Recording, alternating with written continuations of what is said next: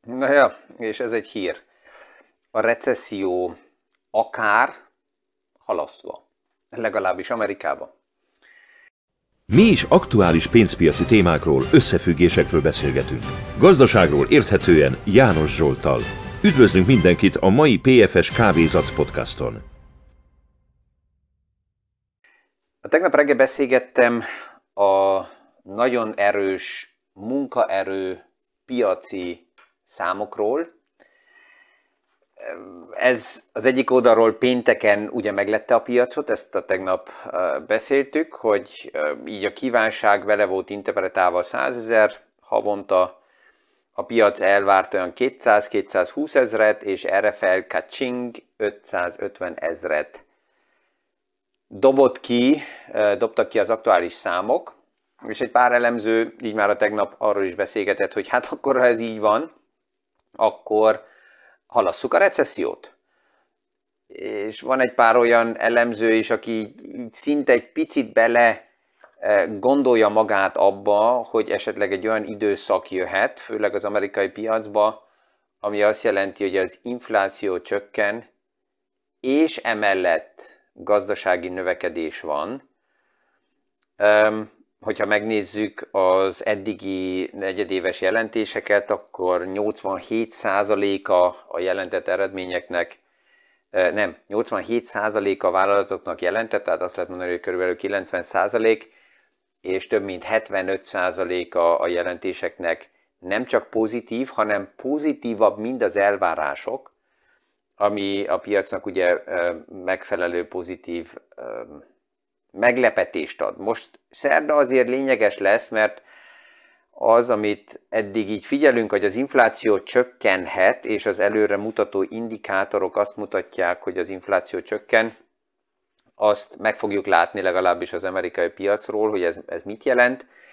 Bank of America elemzői azt jelzik, hogy hát azért ez egy két élő kard, ami történik, mert az egyik oldalról jó ez a gazdaságnak, és főleg jó az embereknek, az az érzésük, hogy egy olyan recesszió lehet, amelyik nem recessziónak érzi magát, és ezért nem érzik, hogy recesszió van, és nagyon technikai, amit a tegnap is beszéltünk, ugye, hogy nominális és reális között mekkora a különbség. Ha pluszba még az infláció is csökken, akkor ez azt jelenti, hogy az a terv, ami a központi banknak volt, hogy az inflációt a kamaton keresztül, kamatemelésen keresztül azzal csökkentse, hogy lefolytja a gazdaságot, akkor ez abszolút nem sikerült volna, mert a gazdaság dübörög tovább. További kamatemeléseket bír ki a gazdaság, ami persze, hogy nem annyira tetszene az elemzőknek, de hát alapjában ezt meg fogjuk látni, hogy ez milyen irányba megy. És um, amit a következő téma ugye, hogy a, a kérdésekből, amit a tegnap elkezdtem, hogy mit mondanak a vállalatoknak a vezetői, hogy mik, mik a fő problémák? Mivel foglalkoznak? És az érdekes az, hogy a legtöbb nagy vállalat elemzője vagy vezetője pillanatnyilag nem azt mondja, hogy neki probléma Putin, nem azt mondja, hogy neki probléma az infláció, nem azt mondja, hogy neki a probléma a kamatok, hanem az a probléma, amit ők jeleznek, az főleg a megfelelő munkaerő megtalálása.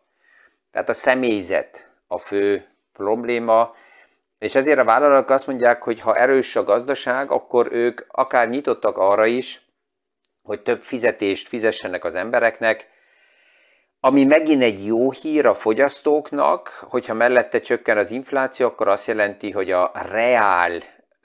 fizetés növekszik, ami azt jelenti, hogy ez egy pozitív érzést az, az embereknek, ami a reál fizetés emelést az oda vezet, hogy a fogyasztás emelkedik, hogyha a fogyasztás emelkedik, akkor ez magas szinten tudja tartani tovább a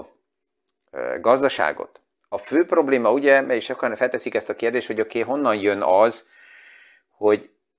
el, mintha eltűnt volna egy nagy része a személyzetnek, a Covid lockdownnak volt egy olyan mellékhatása is, hogy egy egész baby boomer generációt, de lehet, hogy legalább két évet egymás mellett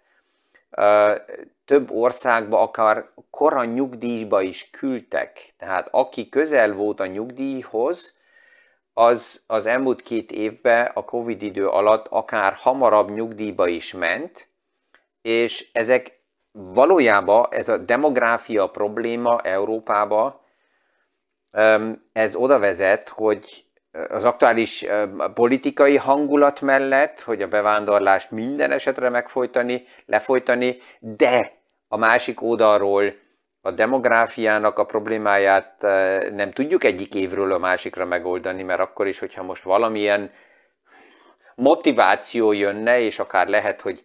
ha hideg lesz, mert kevesebb gáz áll rendelkezésünkre, akkor ez majd segíteni fog a motiváció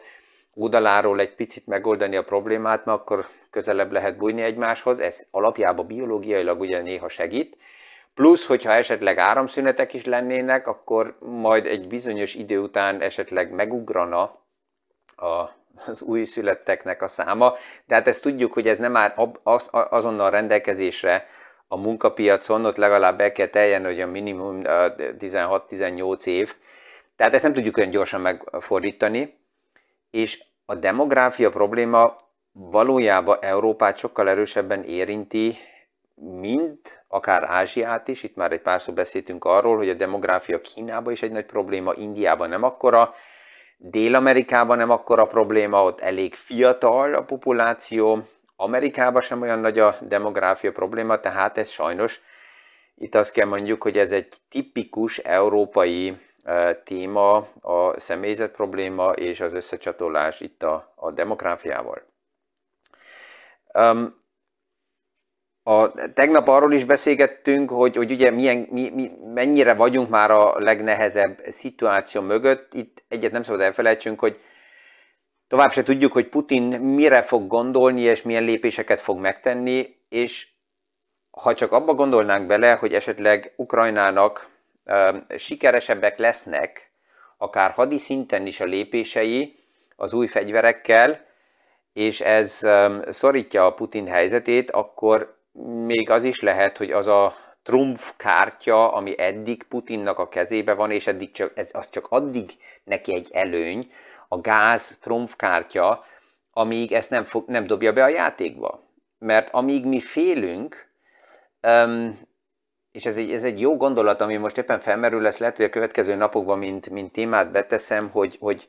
így a játék elméletből a szankcióknak meddig van erejük, és ott is ugye azt lehet mondani, hogy egy szankciónak addig van er, a legerősebb hatása, amíg csak még mind fenyegetés jelenik meg, csak még mind elméleti esetleges épés jelenik meg, abban a pillanatban, amikor egy szankció élessé vált, akkor már kvázi nincs hatása, nincs meg az a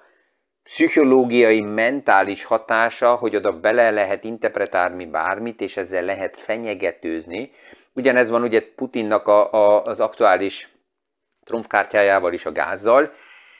és hogyha ő tényleg, mert rossz helyzetbe kerül, a, a gázt leállítaná, akkor sajnos abból indulhatnánk ki, hogy nem a, a gazdaságilag helyes döntések jönnének, Um, ami azt jelenteni, hogy lehet, hogy mi privát háztartások egy vagy két pulóverrel ülünk, mert hideg van a háztartásokban, vagy hűvösebb, de a gazdaság, a gyárak, azok működnek, hanem így a megszólalásokban inkább azt lehet hallani, hogy itt a gazdaságilag rossz döntés lenne, ami inkább a populista irányba megy, és a választók darab számára gyűjtésére menne, hogy akkor akár a cégeket megállítanák, és ez gazdaságilag persze, hogy nem tenne megint jót Európának, ebből a szempontból nézve teljesen tisztán ez, ez, egy, ez egy veszélyes pont, amit így az ősz irányába, a tét irányába nézünk, mint befektető persze megint ez odautal, hogy érdemes nem csak egy regióba összevonva befektetni a pénzemet, egy országba, nem csak Európába, hanem globális szinten, mert a pénzem nem kell főtétlen ugyanazokkal a problémákkal küzdjön, mint um, amivel mi küzdünk. És jött olyan visszajelzés is hallgatóktól, hogy azért az az érzésük, hogy pillanatnyilag egy ilyen szuper mennyiségű probléma van az életünkben, ami így, így gigantikusan, mint egy nagy tornádó összejön, hogy ez régen nem volt így.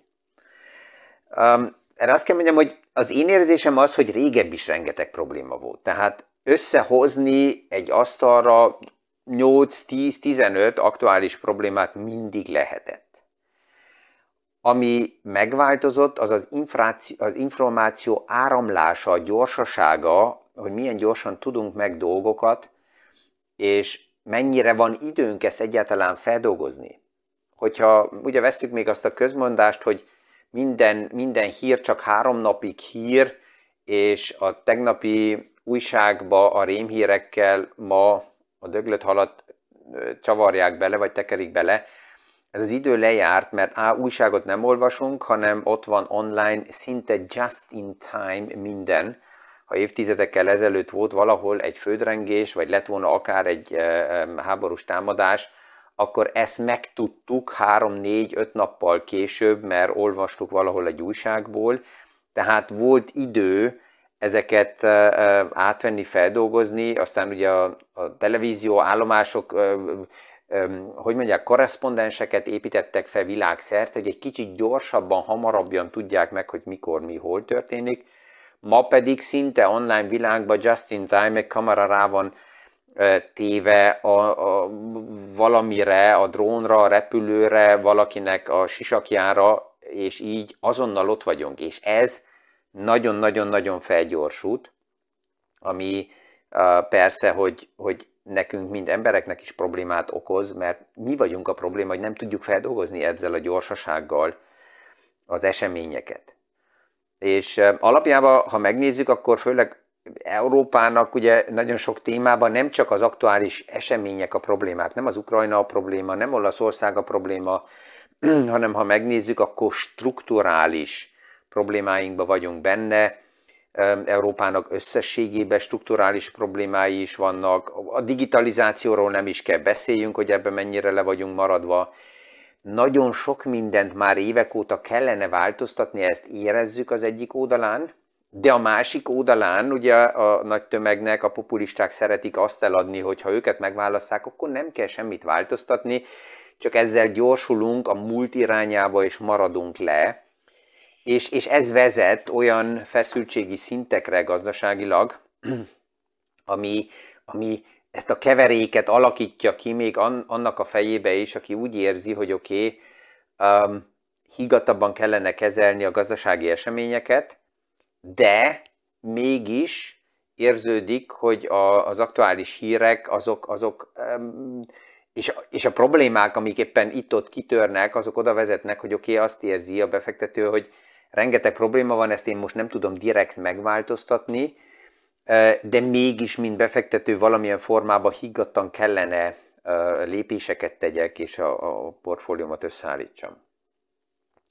A prognózis mentes portfólió, ez vezet oda, hogy a nap végén globális legyen, és mint befektető egy lehetőségem megvan irányítani azt, hogy milyen, hova mennek a pénzek, azzal, hogy nem csak kamatra koncentrálok, hanem azt megnézem, hogy milyen reál gazdasági modell van a befektetés mögött. Tehát a stabil portfólió azt reál gazdasággal és idővel tudom ideálisan megoldani, mert azt tudjuk, hogy változásokra akár a gazdasági modellekbe is idő kell, és azzal, hogy, hogy foglalkozom a bizniszmodellekkel, és megnézem, hogy ki, kinek adom oda a pénzt, ezzel azt is tudom irányítani, hogy milyen bizniszmodelleket támogatok. És ugye a múlt héten az ESG témáról is beszéltünk, ez pont oda vezet, hogy a, az emberek több információt kapnak meg, és fel kell tegyék maguknak, feltehetik etikailag is a kérdéseket, hogy egyáltalán hova szeretnék befektetni, milyen politikai modelleket támogatok, milyen üzleti modelleket támogatok, ebből persze, hogy ki lehet szállni, tehát azt lehet mondani, hogy oké, okay, engem nem érdekel az egész ESG téma, és én kimondom, hogy, hogy ezzel nem foglalkozom, akkor azt is le fogja dokumentálni a pénzpiaci iparág, de hogyha azt mondom, mint ügyfél, hogy igen, én szeretném tudni, hogy mi történik a pénzemmel, és hogy hova fektetnek be, és milyen bizniszmodelleket támogatok, akkor, akkor erre ma már megvan a lehetőségem. A hagyományos régi befektetési modellekkel, mint a számlára valahova tenni a pénzt, vagy itt a klasszikus takarékkönyv, vagy, vagy hagyományos állam, vagy bármilyen kötvények, ami mögött nem is látom, hogy milyen a bizniszmodell, azzal nem, nem irányítok semmit. Tehát azok a befektetők, akik csak kamatra teszik a pénzüket, azok nem is kell felháborodjanak, hogy nem az történik gazdaságilag, ami jó lenne és ami fontos, um, hanem, hanem ja, ilyen black boxokat vesznek meg,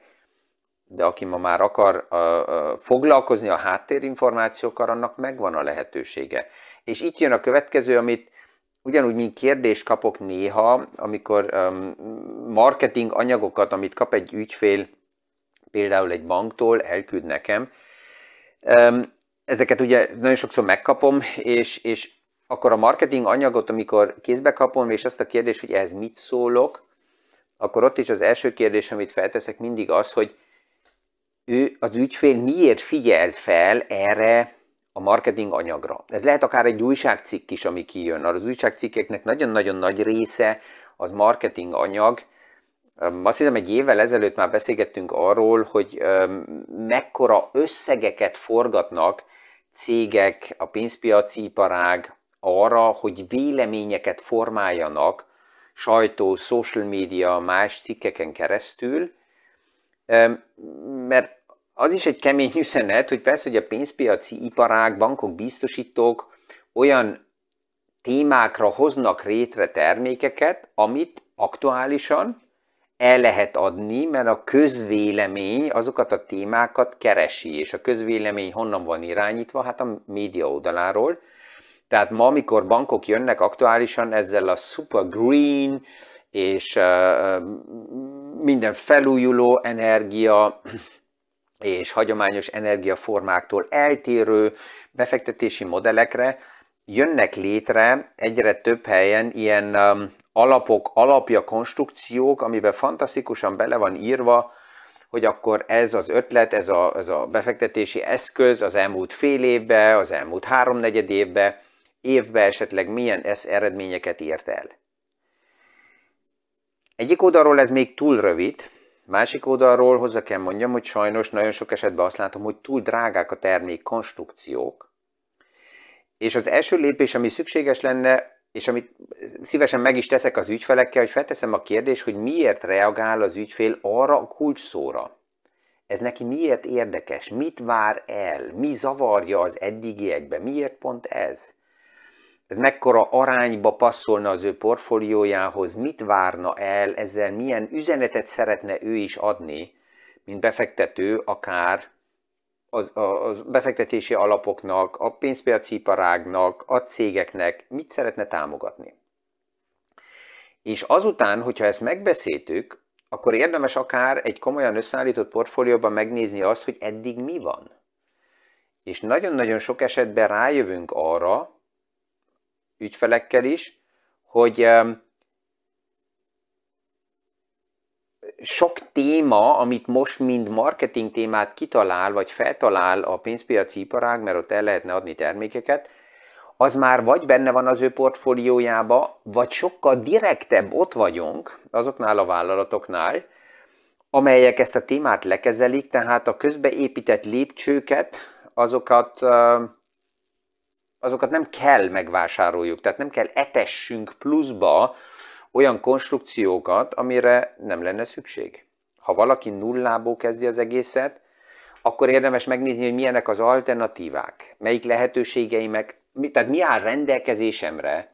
hogy milyen, minél közelebb kerüljek az eszközökhöz, a piachoz, hogy itt megint ne kelljen túl sok lépcsőt finanszírozzak, és azután abból kiválasztani azt, ami nekem passzol, és nem főtétlen csak azt megvenni, amit bármilyen mar, mai marketing akcióból valaki kiválasztott, és nekem éppen ezt tálalták. Tehát ez az a, az a része az egész portfólió összeállításnak, ami megint oda vezet vissza, hogy megvan a lehetőségem az információkat megszerezni, megvan a lehetőségem mind befektető véleményt nyilvánítani, és tisztán uh, azzal, hogy hogy állítom össze a portfóliót, eldönteni, hogy mit támogatok, mit nem támogatok, és ezekből a, a, az ötletekből egy egészen más stabilitást tudok saját magamnak is nyerni, és a portfóliómnak is. Mind mindig, rem, hihetetlen, látom, hogy megint eltelt a podcastra tervezett idő, tehát még mindig nem értem a végére a feltett kérdéseknek, de nyugi, ezt tovább folytatni fogom, így a napi események bevonásával, és minden esetre így örvendek, hogyha hónap reggel is újra halljuk egymást a következő podcast alkalmából.